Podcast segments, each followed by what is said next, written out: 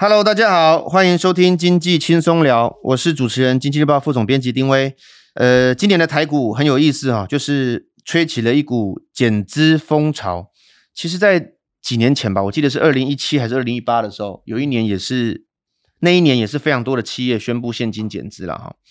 不过今年比较特别哈，因为今年有一档叫长荣海运，那因为它有一些经营权的纷纷扰扰。那它也现金减资六成哈，所以在市场上受到相当大的注目。当然，它不是第一家宣布现金减资的公司啦。那后面还有包括国巨啊，还有还有一些金像电、凯美的一些科技公司也陆陆续续都有宣布。那可是投资人很担心，为什么？因为其实今年很特别。我记得多年前，就是你宣布现金减资的时候，其实有时候市场会用利多来解解读这件事情。但今年宣布现金减资的企业，我想多数都是最后都是下跌收场的哈，股价都不捧场了哈。那今天我们很高兴哦，呃，邀请到在我们这个经济日报也有撰写一些文章的股海老牛来到现场，要来跟我们投资人分享一下现金。我不要讲现金减资，我们讲来聊聊减资这个议题哈，到底对投资人的影响有哪一些？哎，我们先跟老牛打打招呼。大家好，我是老牛，很开心来到经济轻松聊的节目，跟大家分享投资理财的观念。老牛，那我刚刚有提到，今年这是台股的一个，算是一个，我记得两三年前其实没有了，嗯，就是今年突然，我、哦、刚同事刚整理好，还蛮还蛮认真的，就是有十几家都宣布现金减资。那我想，因为去年其实很多企业赚很多钱，那他们才会在今年做宣宣布现金减资这个动作嘛。那你怎么看这个事情？其实刚刚主持人讲得很好，其实，在二零一八年的时候，就有陆陆续续有许多公司宣布要减资。那当然，在那个时候最受瞩目的就是国巨这一家公司。那只是今年长荣海运，呃，去年赚了这么多钱，那结果大家原本是对他投予高值利率的期望，那想不到出来之后，哦、呃，发布了说现金股利十八元，哦，不如预期。但是附加了一个重大的讯息，就是他要减资六成，好、这件事情。啊，当时候二零一八年的时候吹起这个减资风哦，大家知道国巨有减资过，连红海当时候也有减资过，好、所以在那个时候三月的时候，大家就会觉得很奇怪，就是三月的时候不只是发布年报的消息，那还有股利，甚至连这个减资这这个讯息也出来。可是，在二零一八年的时候。公布这些减资讯息的时候，大部分都是股价上涨的。对，那主要有，我觉得这两个时间点刚好不太一样，就是二零一八年跟二零二二年的情况不太一样。嗯，因为二零一八年的时候，当时候有中美贸易战，哦哦，那个时候大家就觉得说，哎，这个时候好像，哎，情况不太好。哦啊，那这个时候宣布减资哦是很 OK 的，大家觉得说，那我手上可以拿的现金其实很 OK。但是呢，在二零二一年、二零二年这时候，大家预期二零二一年这一年是疫情的时候嘛，哦，大家获利不错。原本预期我长荣赚了这么多钱的话，应该要把再把它再赚到的钱再继续投入哦，造新船啊，或者是说呃买其他的呃船只，或者是跟其他来做一些策略合作。的方式，那不过今年很奇怪，它就宣布减资，所以我觉得市场的期待是不太一样。所以当时二零一八年减资讯息一出来，哦，国巨上涨，红海也上涨，嗯，但是今年啊，可惜就是呃，长荣公布了减资，就立刻往下跌，然后国巨也是一样，像刚刚主持人提到金像店，大部分都是有这样子的情况发生。我印象唯一有一档，也不能讲唯一，因为我可能没有办法注意到每一家宣布限减之后的。股价反应，但我记得冠军隔天是很强的哦，对，但是只有他也是强了一天，然后后面也也开始不太行了哈。对那老刘，你刚刚讲到哈，因为我们特别提到是现金减资，其实减资有两种，嗯，那一般投资人未必清楚，只是说看到减资，有时候可能搞不好有些人会害怕。嗯，你能不能介绍一下减资有哪几种？OK。大致上来说，呃，一般我们比较常见的减资会有呃两比较常见的就是现金减资跟库藏股减资。那还有一种其实呃比较不常发生，但是你常常会看到某些公司会出现这种，就是叫亏损减资。好、那亏损减资的话，代表说这些公司是连年亏损，那并且它的这个净值是小于十元的。哦，这种状况，所以他为了要把就是弥补亏损，所以他就做减资这个动作，让整个公司的财务状况变好，避免它会下市。哦，所以例如我们之前有看到像，呃，之前有同泰啊，哦，还有世纪这些公司，它都有做亏损减资。那当然，我不建议大家去碰这种亏损减资的公司啊，就是它已经不赚钱，那就算它做这种亏损减资，其实也不太好。好，所以回过头来，在刚刚讲说现金减资跟库藏股减资，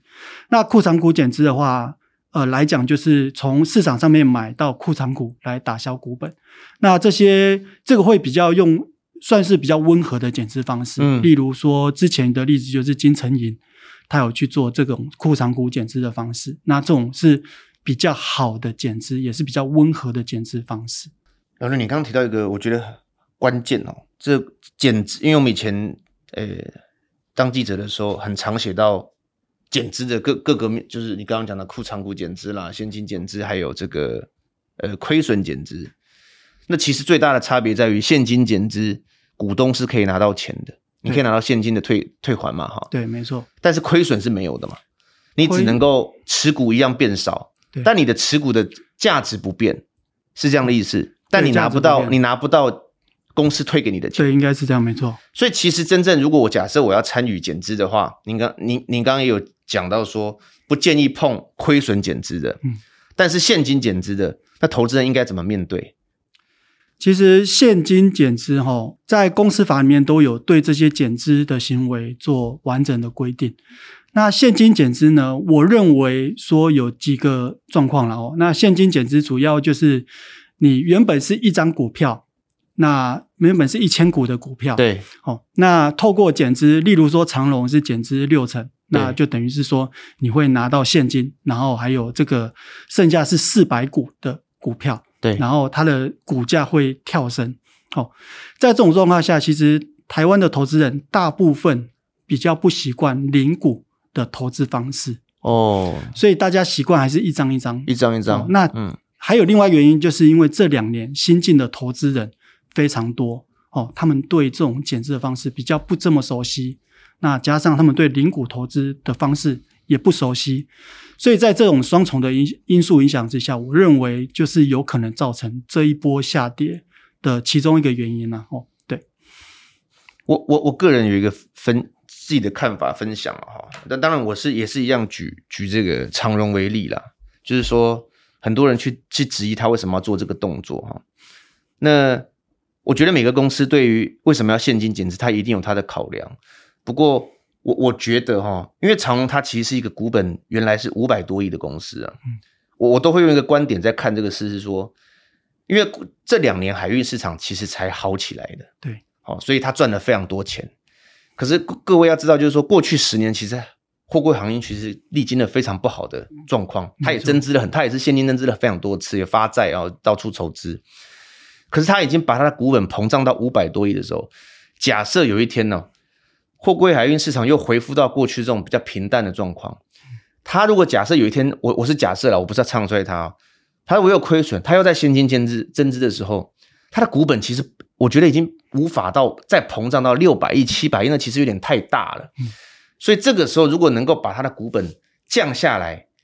让它比较轻盈一点，其实未尝不是一件好事。嗯、但是这是都通通常都是从公司的角度在看这个事情，但对于投资人，他好像不没办法理解这件事情，对不对？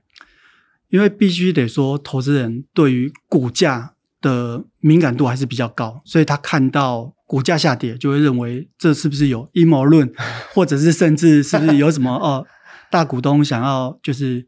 为了要避税，所以去做这件事情。但实际上，就是减资这件事情是在呃公司的层面来看，其实是非常常见的哦。所以说，他这次做了减资呢，除了我们刚刚讲的，就是他为了大股东要避税之外，还就是把多余，我现在其实这些钱短期没有需要用到哦，那我也目前也不需要说去扩充这些团队，我已经有因。团队已经足够了，哦，能量或者是未来几年都已经足够了。嗯、那我就是透过这次机会做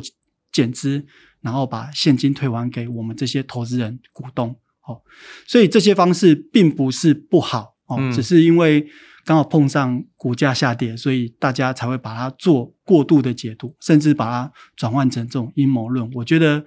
有点太过过度了啦。嗯，对对，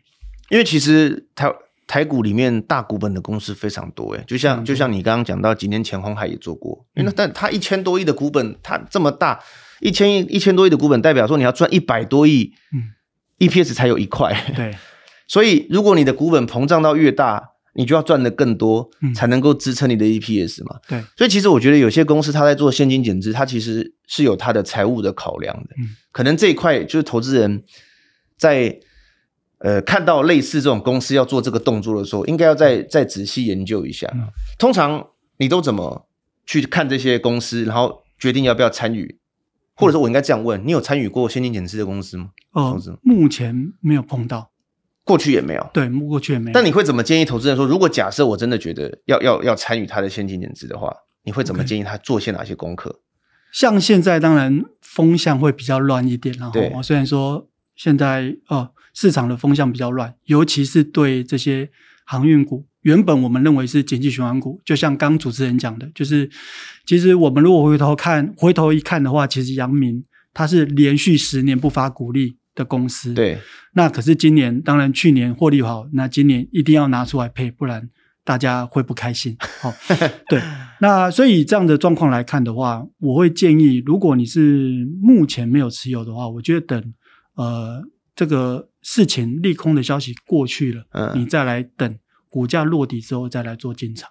那如果你是目前持有的投资人呢，我认为也不用这么看淡，因为毕竟海运的市场看起来。这种塞港或者是说货运的需求，其实还是有它一定的量。虽然可能目前市场上都是对于这个运价、行价已经没有办法说再往上再调高了哦。其实真的去年那个运价真的是疯疯狂的飙涨，那现在算是修正回来原本的水位。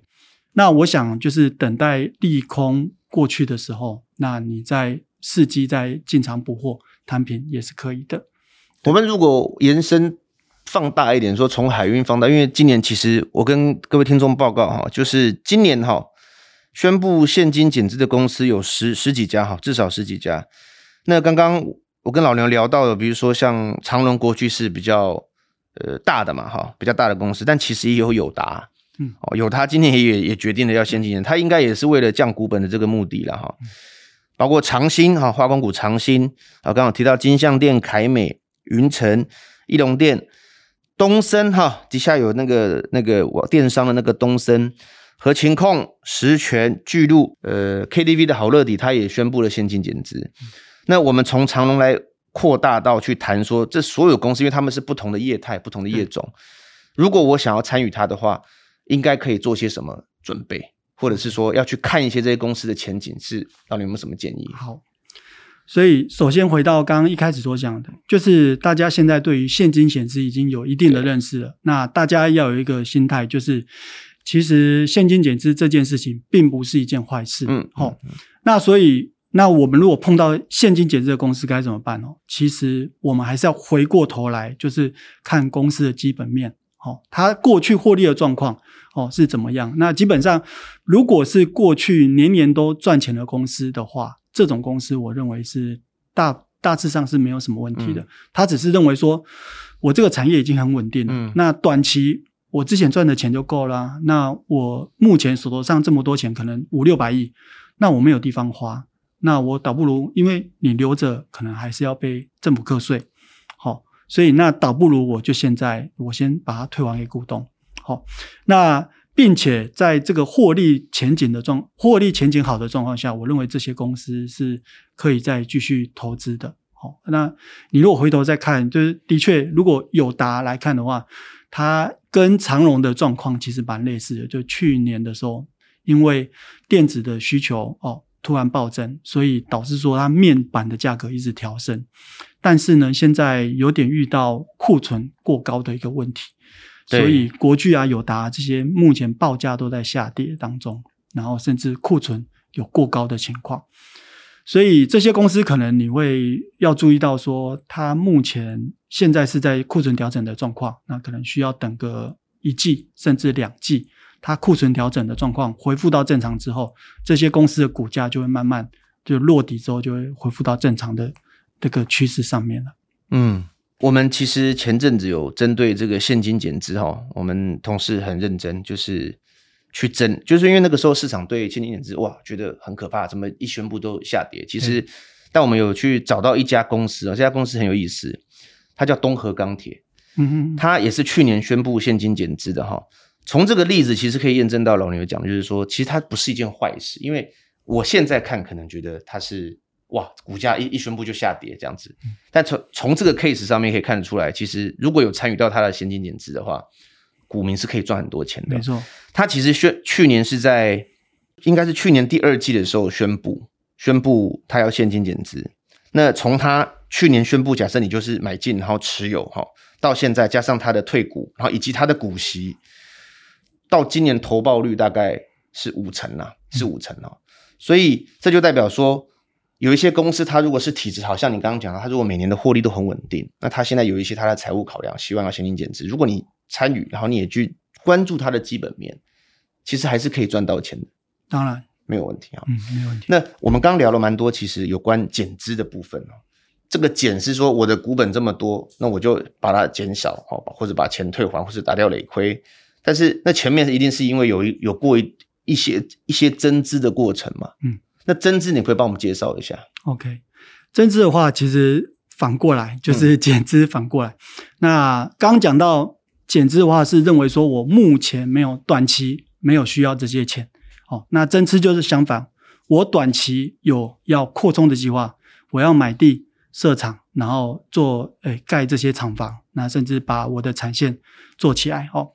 那所以会有现金增资的这种状况，然后那。但是呢，通常现金增资的公司，我自己认为大家要特别小心一点。嗯，好，主要有几个因素。嗯，好，第一个，如果我过去都很赚钱的话，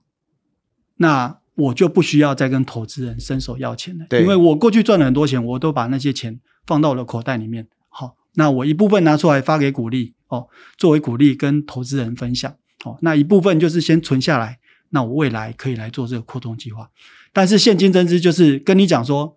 我现在手头没有钱，那麻烦投资人你再给我多一点钱。好，那这种状况我认为是相对来说是比较不太好的。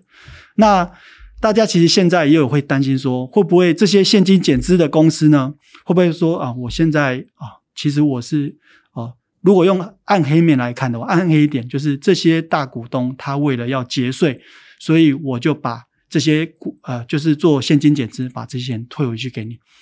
那会不会我再过一阵子就说我要增资了？因为我现在又发现我钱不够了，所以这个时候你就要去看这间公司它是不是有问题，因为它才过一阵子就跟我说它要减资，对，结果过不到一年哦，几个月、半年之后就跟我说他现在要做现金增资。这个好像主管机关未必会同意，对不对？对，其实主管机关已经为了这件事情已经先做好了，他。要求这些公司，其实在一年以内是不能做现金增资的哦。尤其你前一年才做你要减资，然后突然后一年说你要增资，这种可能会被找去喝咖啡，说不一定然后。但是当然公司面他要自己去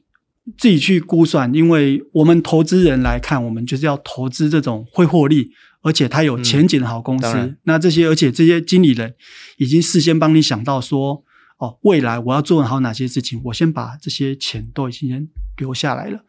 那但是你如果做现金增资的话，就是等于是跟投资人借钱一种手段。那大家要记得，今年、明年会是升息年，所以你只要对外举债，或者是说你要做这个哦，举债会越来越困难，因为你的利、嗯、利息会越来越高，越来越高，你压力会越来越高啊。那你把利息缴出去，那等于是你的获利就会变少。那他们。有可能会去做这种现金增资的状况，那我认为这些公司可能潜在的会有一些财务上面的问题啊，这是我是希望投资人可以先知道这一层风险哦，那了解之后再来去考虑要不要投资这些公司。对我我我想老牛刚刚有提到一件事情，我觉得非常关键啊，就是今年这两年会是升息年啊，因为一般来讲啦，这个上市柜就是。我要把我的公司进入资本市场公开发行，然后交易，其实是有一有一个原因，一定是便于筹资嘛，哈。对，因为上市柜的筹资，它的管道更多元，我可以发存托凭证，我可以办现金增资，像你刚刚讲的，我可以发公司债，对，但我当然还是可以去去连贷嘛，去跟银行借钱嘛。所以你的我刚刚这样讲讲就四种了。嗯，可是像你刚刚讲，就是因为今年这两年是升息年，所以可能他比较没有那么意愿要去跟银行借钱，因为可能没办法拿到很好的利息，对，哦，利率。他回过头来哦，也可能就会比较朝现金增资的方式去做，但这个时候。你的建议就是要去他让投资人去检视一下你为什么要筹资嘛？哦，你的需求是什么？你要扩充什么？前前呃，应该是前上个月吧。像利基电，他有要宣，因为他去年 IPO，对不对？然后他今年又宣布要现金增资，嗯、引起非常多网友的讨论呢。就这个这个这个公司，但但是我你怎么看这个事情呢？其实利基电，我自己个人是认为说，晶圆代工有这么多家嘛，哦，我有。护国神山台积电，嗯、那二哥联电，那还有呃台积电转投资的世界先进，世界先进哦，那当然目前第三大是力积电，力积电对，对，那黄董他啊黄董过去可能你要再去看一下他过去的经营的历史，嗯，哦，那他这种财务上面的操作可能要注意一下，就是我认为你如果呃刚上市，然后就说你要跟投资人拿钱，其实。相对来说比较这么不合适啊，那你如果要考虑利基电的话，那你真的要把它历史再重新看一下。那如果你只是单纯看好半导体、晶圆代工这一块的话，你有你的选择很多，有嗯台积电、联电跟世界先进，嗯、那这些公司你都可以再再做选择，这样子。对，因为它确实，它那个时候宣布的时候。其实因为它上市以后价格其实也没有特别好啦，就是有有就是走势比较没那么漂亮。当然公司有蛮多的说法啦，其实其实我们都可以理解，因为它那个铜锣的新厂其实有蛮大的资本支出需要做，那他也蛮蛮有企图心的。但是网友会对他这个现金增资确实有一番讨论，就呼吁你刚刚讲的是说，因为这两年如果你办现增的话，呃，可能还是要去看看它这个产业是在什么一个位置了哈。除了增资减资之外。我们其实还蛮常，应该说最近哦，就是我们还看到资本市场有一个特别的现象，就是有些太高价的股就会进行股票的分割，哦，像 Google、Amazon，那国内有一家矽力 KY，它也去把它的股票进行分拆，哦，包括啊，还有对不起，还有特斯拉，这个股票分割，你可不可以介绍一下这个是一个什么样的操作？哦，然后以及对投资人的影响是什么？好，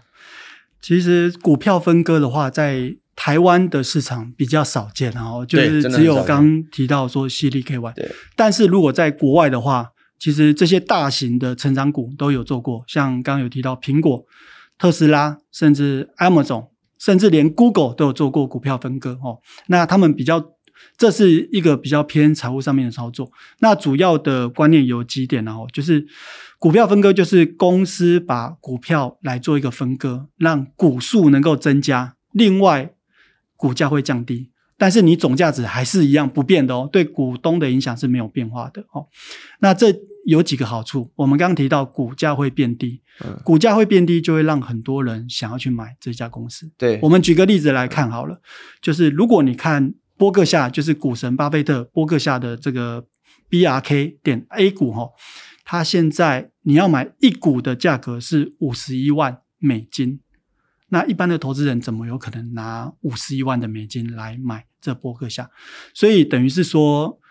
这边它的股权会相对的集中，那一般的投资人比较不好买卖，甚至它的流通性会比较差一点。好，那现在的话，就是我们来看特斯拉，它目前股价大概一千块美金哦，嗯、一股一千块美金。那相对来说，那你就是能够增加这个。小资族他想要去买进的一个动力，哦，那这也可以有利于股票的流动性，哦。另外是你股价相对比较低的话，其实对于外界的这个有意想要并购的这些投资人的话，其实是有利的，哦。或者是你要发行新股，其实股价相对比较低，像我们刚刚讲增资，哦，那我可以让投资人进来去做这个标购的时候，他们会认为。哦，这个股价相对比较低，他们愿意去做申购。好，那其实还有一个隐藏的讯息，就是大家会认为说，你现在做一个分割股票的动作，可能未来的盈余跟获利是会成长的。好，会有隐含这个讯息在。怎么说？哎，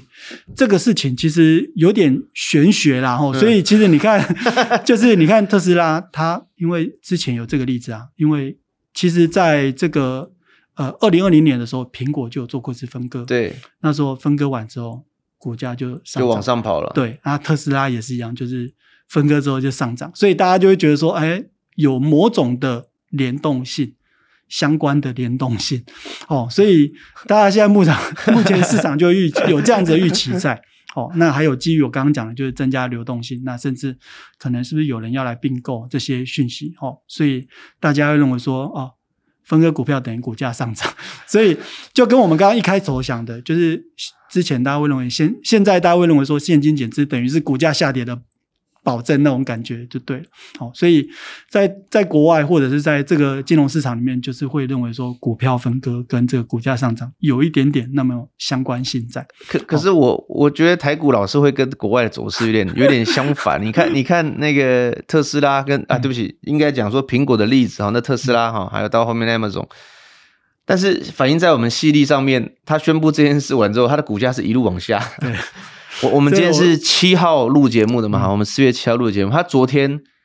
还被超车嘛？股王就下来了，所以感觉好像国外是这么看，反映到台股好像又有一些变化哈。所以我说，所以我刚刚就说，其实这些增资、减资、股票分割，这些都是公司法上面的规定。对，但是它对于你的股价其实并没有。相关性，哦，所以大家不要误会，它是一个正常的一个财务操作，对公司的一个这个财务操作的一个行为，但是它其实对于你的股价其实没有相关性，所以我们回过头还是要来看这一家公司它过去的获利表现怎么样，那而且它之后未来的前景会是怎么样？那我想矽力 KY 其实，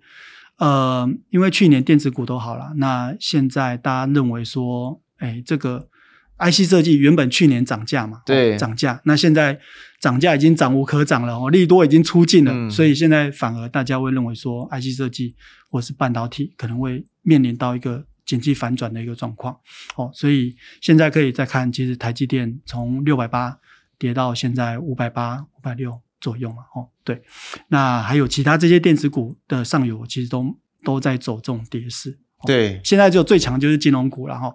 因为升息嘛，对，升息最强的就是金融股。哦，那所以回过头来看，其实呃，股票分割哦，那股票分割股价能不能上涨，还是要回到基本面的状况来看。对，了解。我们刚刚聊了很多啦，就是说包括这个呃减资到增资以及股票分割哈、哦，那其实都就就像老刘讲，这都是一些企企业每一个公司它在自己的财务规划哈。哦他要怎么样的进行他的操作，以及便于哦他在资本市场的运作。那投资人他其实看到这些公司，他也只能见招拆招。那你能不能给一些我们投资朋友一些建议，是说大家在看到这些讯息的时候要怎么应对？嗯，好。那对我来说，我认为投资没有稳赚的事情，反而是你要能够可以的是稳稳的赚。好，所以你要了解说经营一家企业的本质，哦，那透过投资一家好公司，那来参与这家公司的获利，然后它回馈给你，哦，那因为这一两年当然股市相对比较不错，所以大家对于风险的意识比较降低了。不管我投资好公司坏公司啊，全部都在涨。但是现在面临到可能景气反转，甚至升息哦的一个状况哦，先升息缩表的一个状况，大家反而要。提高风险的意识，然后还是去投资这些过去有获利的好公司，然后才能在这种就是变化震荡不安的这种情况之下，然后能够稳稳的赚到你可以的获利，这样子。好，今天我们很高兴哈，邀请到这个百万财经部落客哈，还有财经畅销书的作家古海老牛来跟我们聊聊，刚刚很多聊了很多啦，就是包括我他他给一些投资人的建议了啊。那我觉得听众朋友一定收获满满哦。那其实我们这一集呢是很有意思，为什么？因为我们这一集是来自于读听众给我们的反馈，是说，因为我们其实 Podcast 录了蛮多集了，所以很多听众都会想说，那可不可以聊一些他们想知道的题目？那现金减资，因为前阵子很热，那很多投资人他其实不知道，呃，他该怎么办，或是他想要参与，那参与好还是不参与好？那总之他们就是把这个题目反馈给我们说，我们就来开辟一个这样的节目。那也欢迎很多听众朋友，如果你觉得有想要听的题目的话，也可以私讯给我哈，或是在下面留言。那我们今天真的很谢谢国海老牛，呃，花了一些时间来告诉我们一些包括减脂、增脂你需要知道的呃知识。那希望对听众朋友有很多的帮助。那我们今天节目就到这里，我们下次再见，拜拜，拜拜。